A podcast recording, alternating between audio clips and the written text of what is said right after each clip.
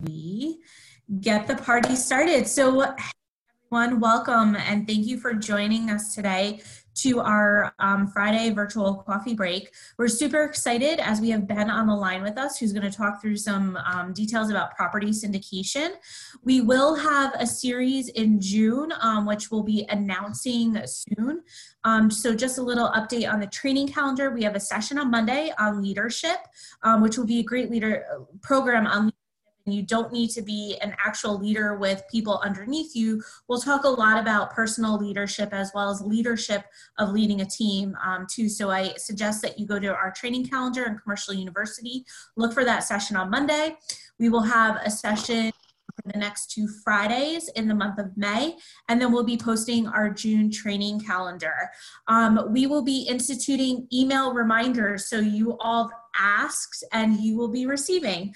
Um, so some of the email reminders for the sessions have been coming from me and we're working on a process to make sure that you get those um, along with the Zoom link before each session and when you register.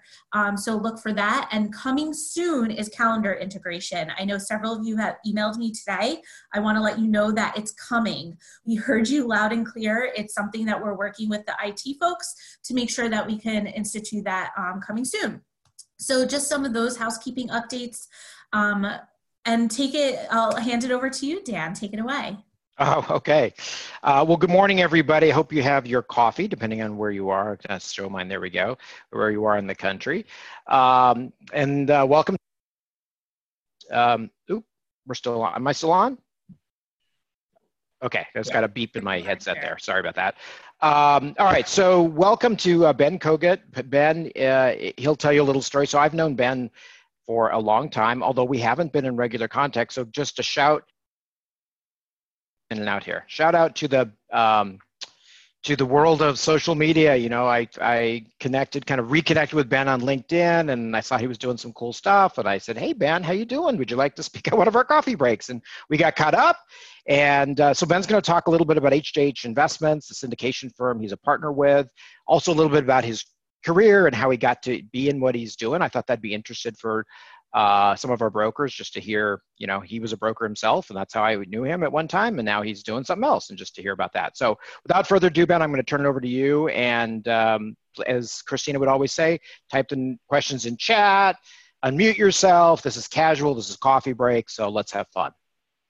Yeah, thanks, Dan. I really appreciate being invited uh, to to speak with you guys today. Uh, this is like a new world for me, kind of speaking, but it's kind of just by putting myself out there, by posting a lot more things on LinkedIn, um, I've been invited on so many things to kind of talk about real estate syndication, talk about my story about how I got here from being an agent all the way through where we raise capital for commercial real estate syndications. I think you and I knew each other over a decade ago uh, at Grubb and Ellis, and um, yep. man, it's been quite the journey since then. So um, thanks again for having me. And so, um, yeah, I mean, where do you want me to start, Dan? You want to? Uh, you can, uh, you know, I guess tell us a little bit. I mean, you can go through a little bit of your journey, uh, just out of personal interest. But really, we'd like to know is, uh, look, tell us a little about HJH. What do you buy? Where do you buy? Wh- what does it mean to syndicate properties? How do you find investors? I guess I'll throw those five things out there, and you can. Okay, so um, back quick backstory got into real estate brokerage in 2004. Um, have been a broker ever since. Uh, got my CCIM. Uh, then after the uh, the downturn, I went back to school and got my MBA. Then from there, I transitioned into doing asset management for a high net worth family office here in Austin, Texas. And then from there, uh, that ran its course. And then I decided to um, start a brokerage company, a development company, and a, and a real estate investment company.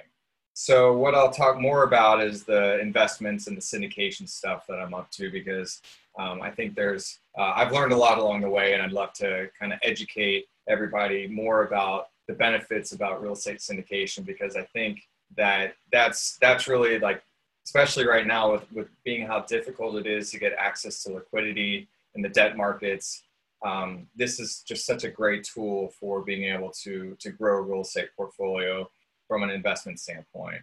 And so, um, so that's a little bit of background on me. Um, and so, what is HJH Investments? So, our HJH Investments is a boutique real estate syndication company. Our mission is to protect and grow investor capital.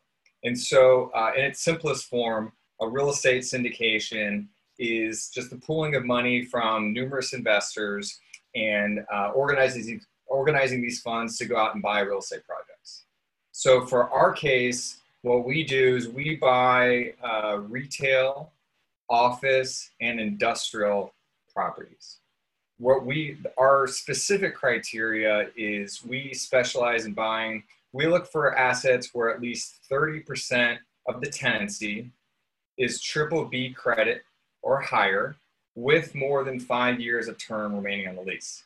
So, in other words, we're buying things that have high credit tenants with long term leases. So we know that when we buy that property, it's already cash flowing. Usually the numbers are significantly higher than that. And it's cash flowing, it's stabilized. And we have this system where we basically go out, we're looking for our something that fits in our box, and we make a lot of offers. A lot, a lot of offers. So um, it's it's a it's a volume game. Before COVID, um, you know, really like the way for our business model to work would be something came on the market, and we're talking like a normal market. We're not in a normal market. I think we can all agree on that. um, uh, so let's say something would come on the market. It's got a high credit tenant, good location, uh, sometimes single tenant, sometimes multi. Um, and um, let's say, you know, you might expect it to trade somewhere in the seven, seven and a half cap range or something like that.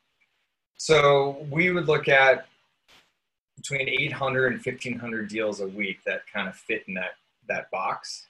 And then out of those we'll whittle it down. We'll find about six we'll make offers on about 16 of them. And one out of 16 in general on average uh, is a deal where we're able to put it under contract in the nine and a half 10 cap range so there's a huge delta between the ask and what we're offering. And so the the the magic is that we just got to find throw out enough offers until you find someone that's motivated enough to uh, you know to sell. And they want that certainty because that's what we bring to the tables. When we when we move forward with the deal we're going to get it done. That makes sense? Yeah. yeah. so in other words fast close you have your own capital ready to go um, so um, no no no no no not necessarily no. okay no uh, we usually we usually okay so here here's I'm gonna give you guys three like things that we do. These are not rocket science things, but these are things that we do that help us win. And anybody can take this. Okay. So number one, when we make an offer, we do not send letters of intent. We actually send a signed purchase contract. That's number one. Say, hey, we're serious. But in that contract, in general, it's going to be about 60 days of due diligence, 30 day close, and maybe longer on both, or an option to extend with more earnest money. So no, we're not a quick close. We are Wait, not. So just Ben, just clarify that for one second. So what you're saying, no LOI, because you think the signed purchase contract is is like a more serious first step. Is that what you're saying?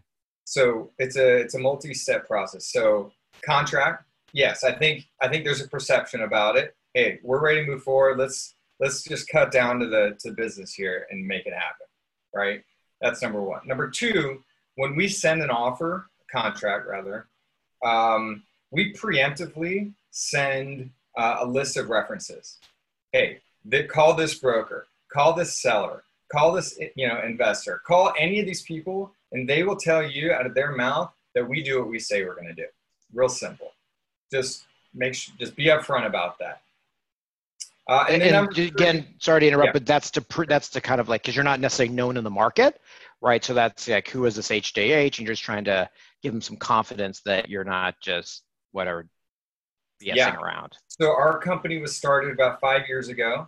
Uh, we've acquired over 42 properties. Uh, we now have over wow. 225 million dollars of assets under management, and um, yeah, yeah, we're not super well known in the market, but I, I think that um, with our social media and I started a podcast and just kind of put myself out there on things like this. Like, I wouldn't say we're well known, but I think we're starting slowly to, to grow, right? And so uh, the third thing that, sorry? Okay. No, go ahead. The third thing that yeah. I mentioned is uh, so a lot of the properties. So I'm in Austin, Texas, and my role in the team is investor relations and raising capital. Uh, the rest of my team is actually based uh, with our founder CEO in Wichita, Kansas. Right, so we are geographically diverse, um, and a lot of the assets are physically in, you know, in Indiana, Ohio, Michigan, Missouri, Kansas, Midwest is where we found a lot of success. Uh, some you might call it secondary markets. Um, anyway, so the third thing I was going to mention that we do is we promise the seller or the broker, whoever we're talking to, that we will physically be on site within two weeks of being under contract. So, in other words, like some people could throw in an offer and never show up at the property and then you get to closing and then they show up at the property and like oh well we didn't realize it was this or that or whatever. So we're saying hey we're going to get there. It's going to you know within two weeks we will be on site. So those are the three. So uh, to recap send contracts um, send references and be on site. And then of course real simply do what you say you're going to do so that those are some of the tips that I can kind of float out there for ways to win a deal, right? Because we're not going to win on price. Uh, we're not, you know, um, we're not going to win on time. We're not. We're so we don't. Okay, so let's take it one step further. So you made a comment about having money ready. We we don't. We don't raise the okay. money until we have the deal, and the deal's been vetted, and we have the debt lined up, and we're ready to go the uh, go you know so by the time so then after everything's been vetted and we're ready to do the deal then it actually comes to me. I go to the property and then i start raising capital for it. So that's that's more or less kind of the process about how we go about doing things. Um, interesting. what's your typical investor profile? Uh, sure. these sophisticated investors? Are they you know yeah, they're all they're all um, accredited investors, and so um, we people that we have relationships with. So what I like to tell people, your audience in particular, you have relationships already. People you went to high school, college, post college, blah blah blah. Wherever you hang out, your social circles, there are people in your world that have access to capital that are sick and tired of the volatility of the stock market, that want someone that have your level of you know resources being a Coldwell banker and your experience to be able to go out and work together. They already trust you, so on and so forth, to to be able to um, you know partner together on a deal. So uh, if anybody you know when everyone's like, well, how do you find investors? I'm like, you have investors. Okay, that's that's how I did. It. By the way, like I, I've only been doing this so from the so specifically from a raising capital guy. That's like how I'm marketing myself now. I've been doing this for less than two years. But just by putting myself out there, hey, I'm raising capital. Hey, this is the deal I did. Hey, this is the deal I'm gonna do. Stuff like that. Um, just reconnecting with all these people and just staying in touch with people. And then um, you and I connected. Here's something else, guys. Um, I was never like someone that posted things on social media or LinkedIn in particular. And then I went on LinkedIn one day, and this guy uh, named Yonah Weiss yeah. uh, did like a 10 day challenge. Post some one thing on LinkedIn for 10 days. So I did that. And every morning I'd wake up and be like, what should I post there? Oh, and then something would come to my head and I'd post it. next thing you know, like it's like it exploded. I have no idea why or how, but like um, I, so many people are reaching out. So I, you know, like if anybody has like a chip on their shoulder about putting things in social media, I would say let that go. That's the world we're in, and you got to put yourself out there. You know what I mean? And yeah. sometimes you're gonna fall on your face and look like a moron, but most of the time it's forgiving. You know, like no one's perfect, and it is what it is.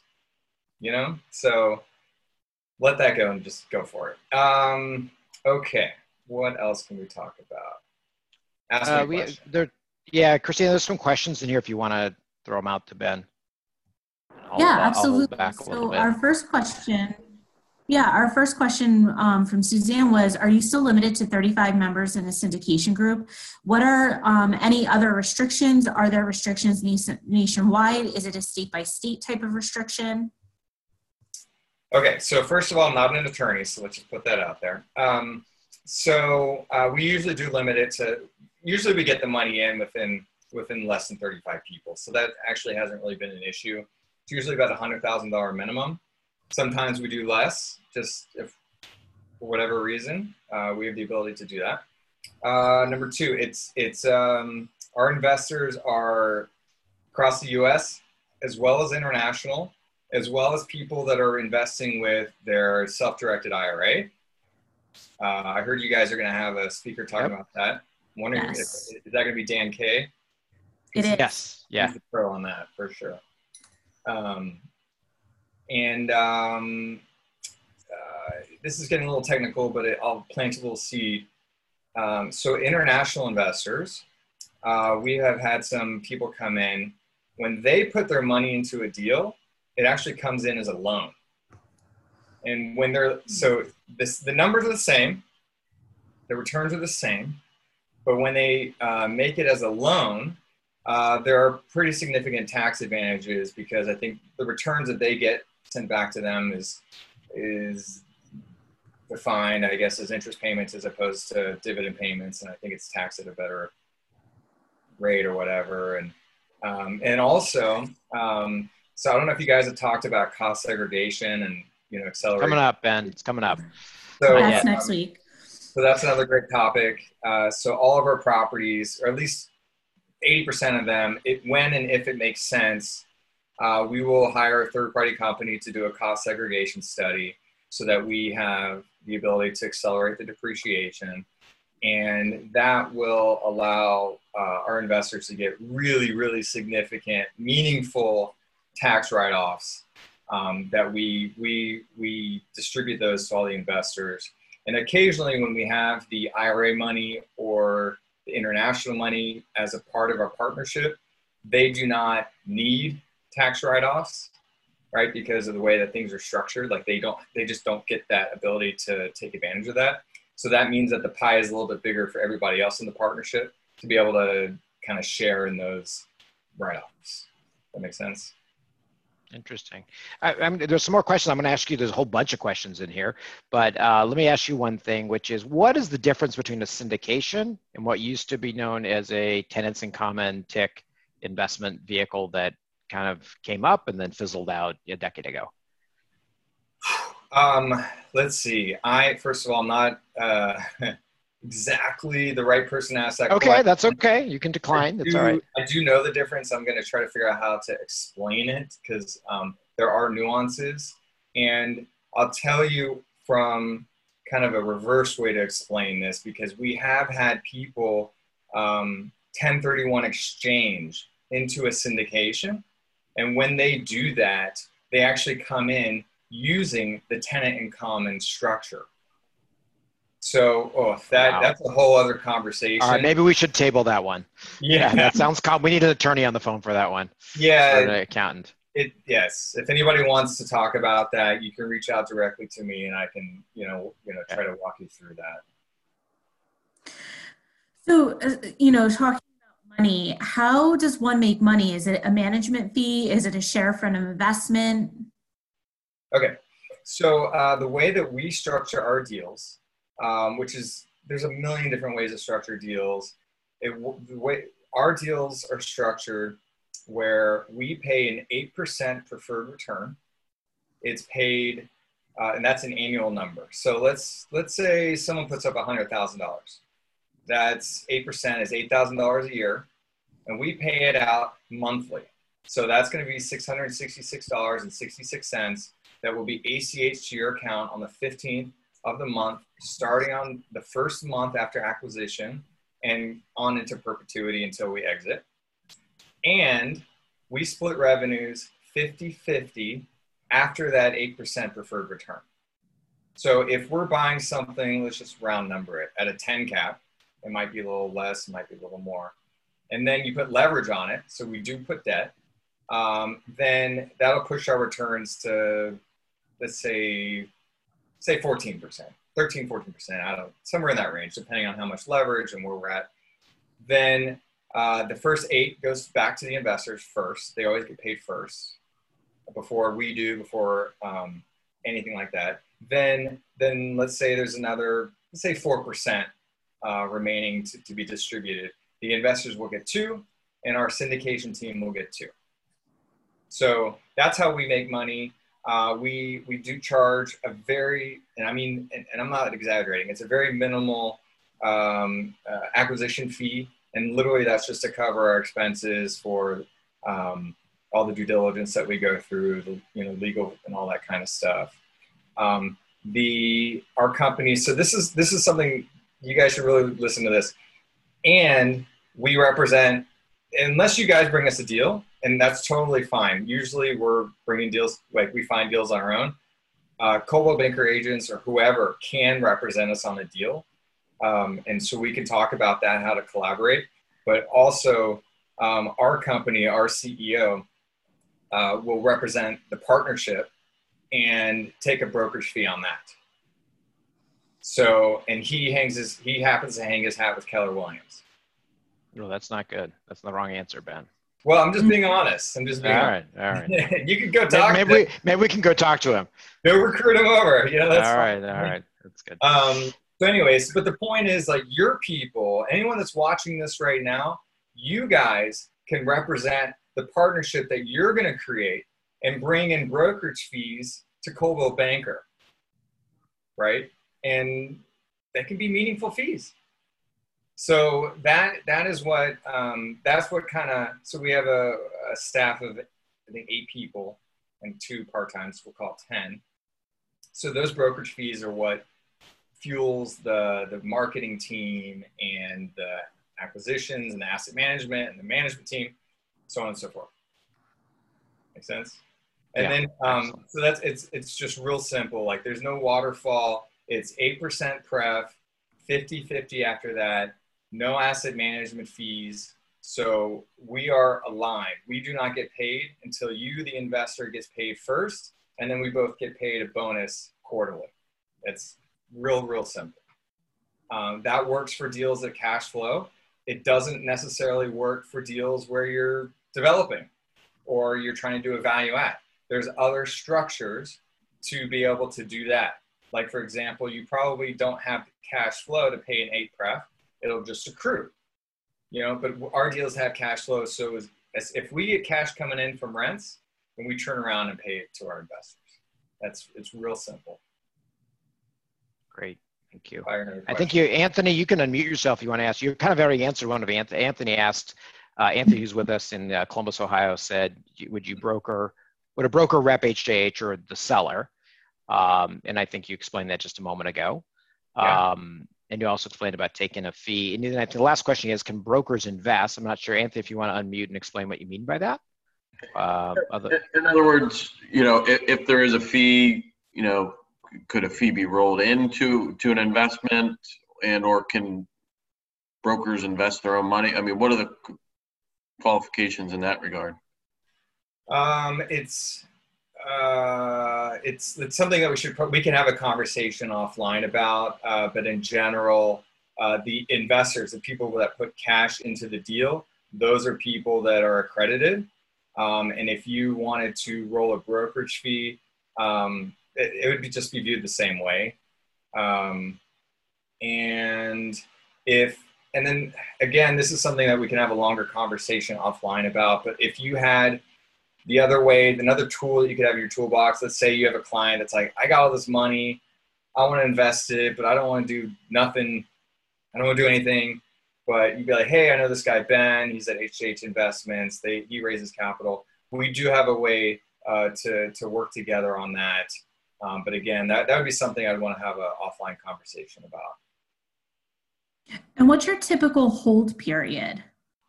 Sure. So we um, there's a let me say what um, so we are prepared to hold it for a long long period of time. More than 10 years maybe even more than 20 years if we have to. Wow.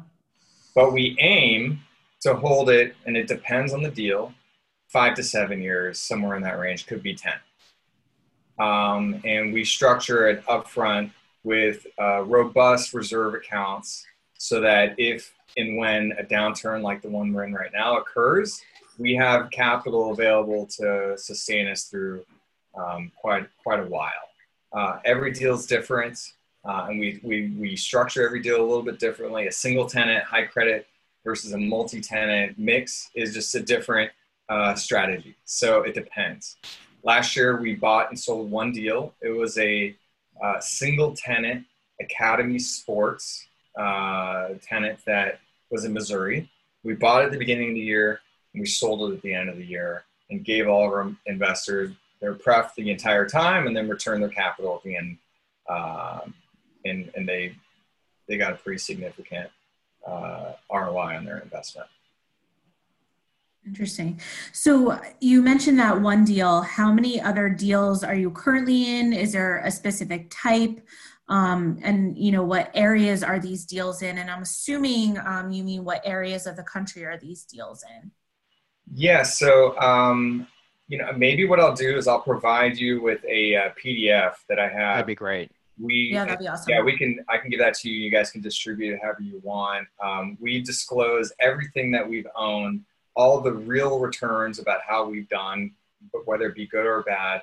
Uh, you mentioned somebody who's in Columbus, Ohio. We recently bought a deal in Columbus, Ohio. I think in uh, at the end of 2018 is what I see on my list. So we bought stuff in Ohio, Indiana. You know, like mostly like we're we're open across the country, but where we find that we've been successful to find great deals that have great tenants and for whatever reason uh, motivated sellers, it's been sort of in those secondary markets where we don't have quite as much competition. That's that's Coldwell Banker Commercial's uh, strong point. So mm-hmm. hopefully we'll be bringing you some deals, uh, yeah. or you'll find opportunities that we're listing because that's definitely the markets uh, that we're heavy in. Um, so that's uh, that's that's awesome. I was thinking, that, tell me about when you need capital to do like tenant improvements or something is you, were you saying that comes out of a reserve for each project? You don't have a cash call on the partners? No, there's never going to be a cash call okay. uh, for a variety of reasons. Uh, number one, I, again, it depends on the deal. Some deals will, will anticipate that we're going to need um, capital to do some improvements or tenant uh, allowance or commissions or something like that. So that that would be one strategy. Or when we buy a deal that is an absolute triple net and there will never be a need from the landlord to have capital, then we'll only we'll raise less um, in reserves. And so, you know, if you know math, you know that the more reserves we raise, the the more the pie gets chopped up, or in other words, the, the more people in the partnership.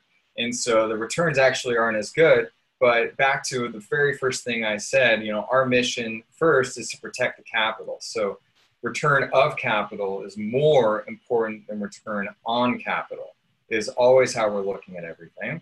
So that's number one. Let's and then here let's talk about something else that I think everyone should um, be thinking about is debt, right? So the way that we have been structuring our deals is we do put debt on the properties. Um, it varies from you know whatever market rate is today. I don't even want to talk to what today market rate debt is going to be, but in general, it's been 70 to 75 percent LTV and um, it's been recourse. And so the way that we have structured uh, our deals and that we've been able to expand so rapidly is because the recourse debt is being personally guaranteed by a partner of ours who happens to be an ultra high net worth individual. And it, it's not one guy; it's it's uh, multiple people that we work with. We kind of diversify this the strategy, but basically, it's um, it's an investor who has room on his balance sheet. Uh, he partners with us. And in exchange, he's going to get um, somewhere between 20 and 22% of the partnership of the GP just for kissing the no. He doesn't have to put up any debt at all. Uh, sorry, any capital. Um, he just comes in and he plays that role. He's the big dog and he personally guarantees the debt. And then we as a partnership all get to benefit from better terms. And then um, yeah, that so so remember how I was saying it's eight percent pref and it's 50-50 after that. So the 50% that's the the general partnership, there there's a lot of people in that 50%. Uh, 20% of that is the guy that signs the note.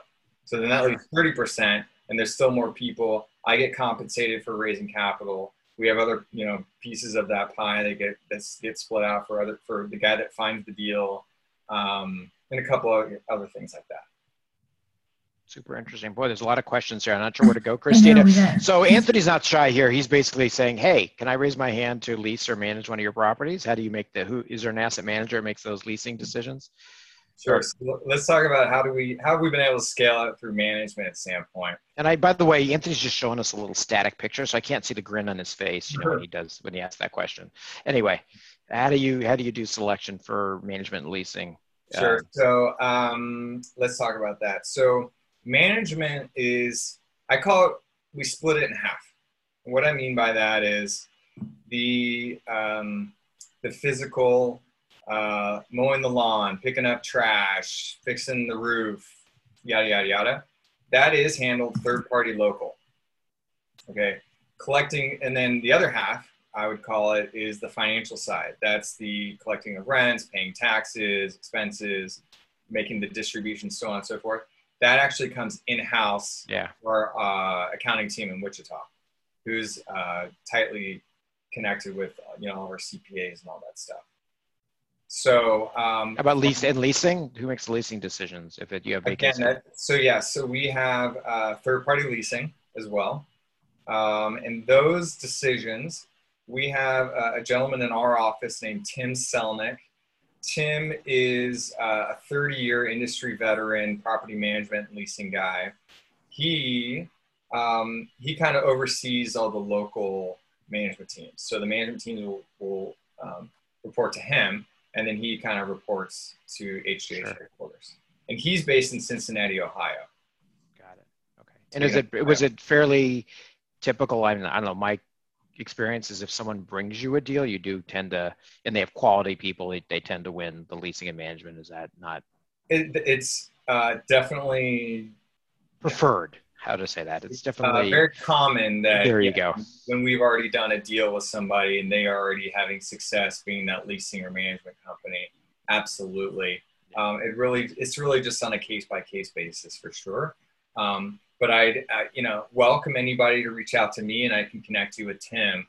Um, you can go on our website. I, th- I, think we have just about everything listed on there to see if anything is in your neck of the woods uh, that you might, you know, find that it, it could fit in whatever it is that you guys are doing from a management or leasing standpoint as well. And we can have that conversation.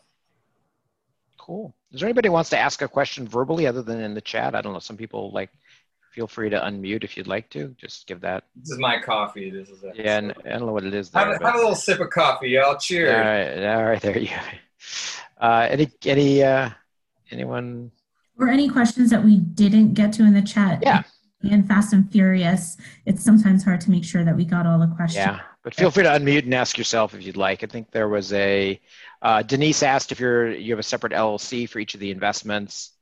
Um, yeah. Yes. Each of the partnerships. So yeah. Is a standalone LLC, different investors, different. It, it's often a different person that guarantees the debt, different lender. Just it, but um, really the documents are pretty much the same every time. Got it. So what happens um, when a deal doesn't turn out the way we expect it to and go, starts to go sour? Sure. So uh, it never happens, right? Isn't that the answer, Ben? No, definitely no, man. No, you got to be honest. No, absolutely not. Things never. Things. Oh, you know this. Come on, like things are always going to go sideways. We're in that. We're in like the perfect example of that right now. So, um, so I'll tell you what we're doing during COVID. Maybe that's another way to answer that because uh, things are different. So, um, so back in early March, uh, we approached about 120 of our retail tenants, starting with them and we preemptively offered them an opportunity to not pay April and May rent to start. And in exchange, on an individual basis, we've been negotiating um, uh, lease extensions.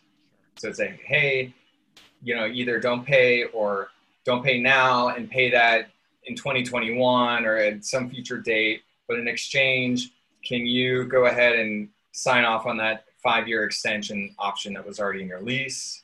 or some variation in between, or you have this uh, clause in your lease that gives you, uh, you know, co-tenancy clause or something like that. Can we get rid of that? So we've been able to do that. So it's really uh, just kind of it, it, depends. And so back to something I was mentioning before, um, we do have robust um, reserve accounts that um, are going to help us kind of navigate, you know, smooth out the differences. Uh, and then one more point, if um, if a deal does not receive income because we're not receiving rents, then we do not pay that 8% preferred return. Okay, that number will accrue. And again, they are going to get paid. They mean the investors. They're going to get their money first before we, as the sponsor, will ever get paid.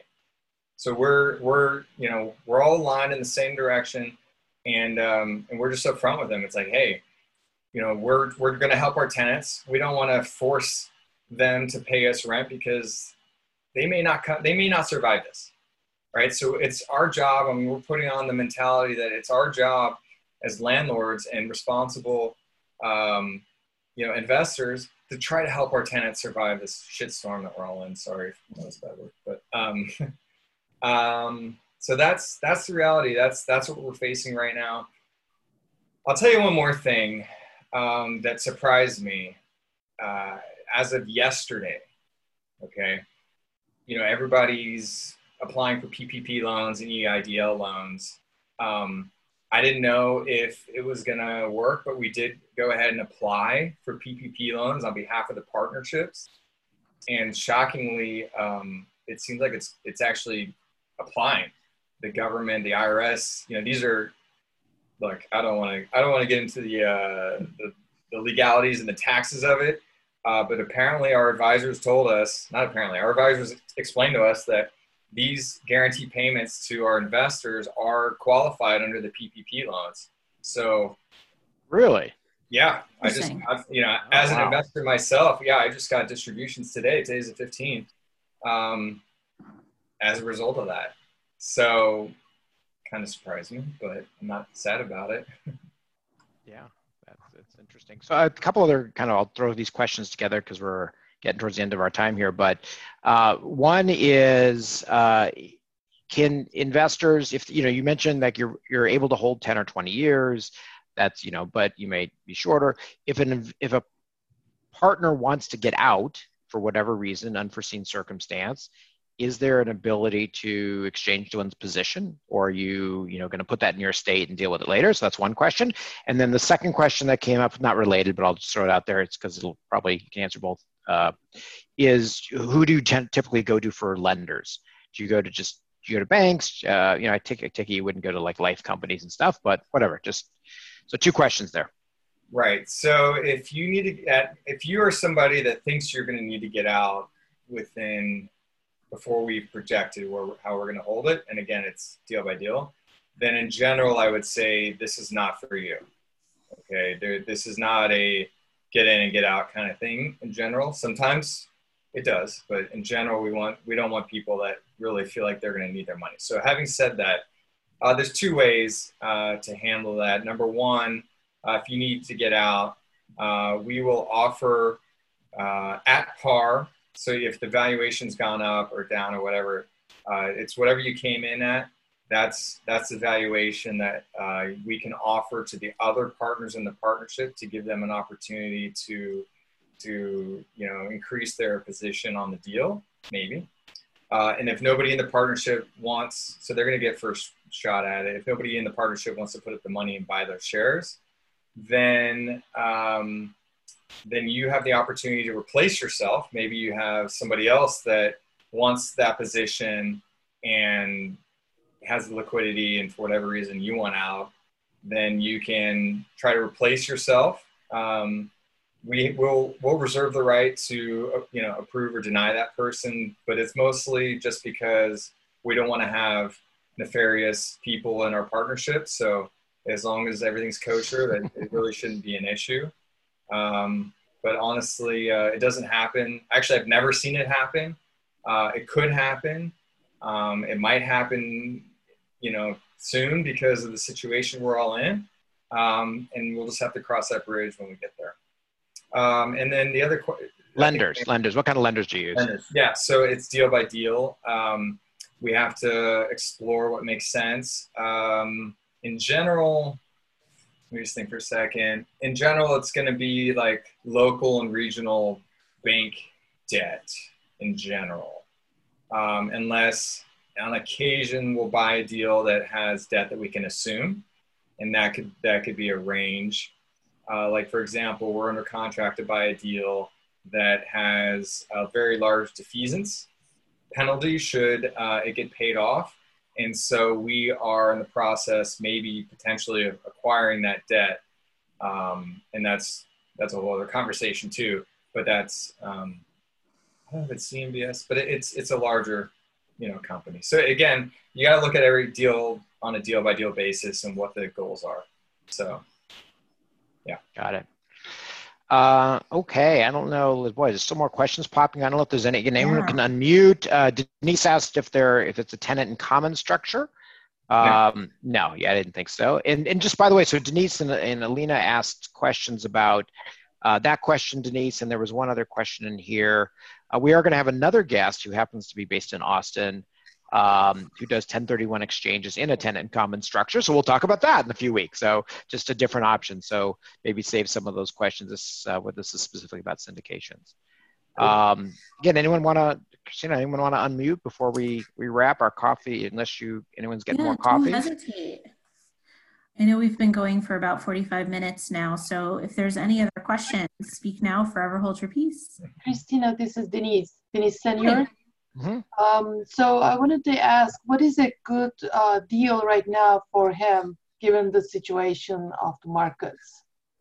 Yeah, so um, we we think that we're in a little bit of a pause situation to figure out where cap rates are going to settle. But what we're thinking uh, is coming down the pipeline. We've made some offers on are some good quality uh, sale leaseback deals which is not actually what we've done. So we're pivoting like a little bit. Mm-hmm. Um, personally, I, am I'm, I'm more interested in, in industrial. I think that it's going to be um, more opportunity in our market. I'm kind of thinking in general that America is going to be more inclined to bringing manufacturing back to America from overseas, just in general. Um, and you know, we'll see. I mean, I. Uh, um, as long as it's a great quality tenant um, that you know some tenants are crushing it right now so mm-hmm. uh, that's that's the kind of thing that we're looking for right now great all right any other questions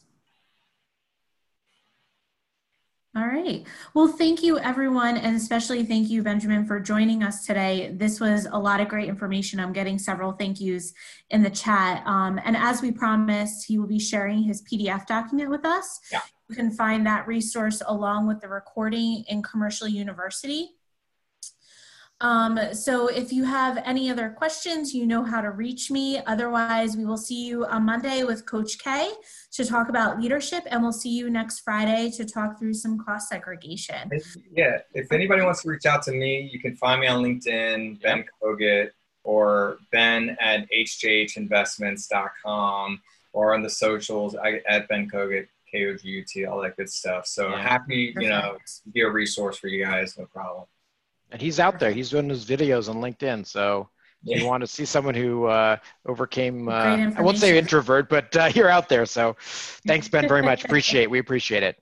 Thanks, y'all. Thank you. All right. Thank you, everyone. Stay safe and healthy and have a great weekend. Take care. Thanks. Bye. Go Beans.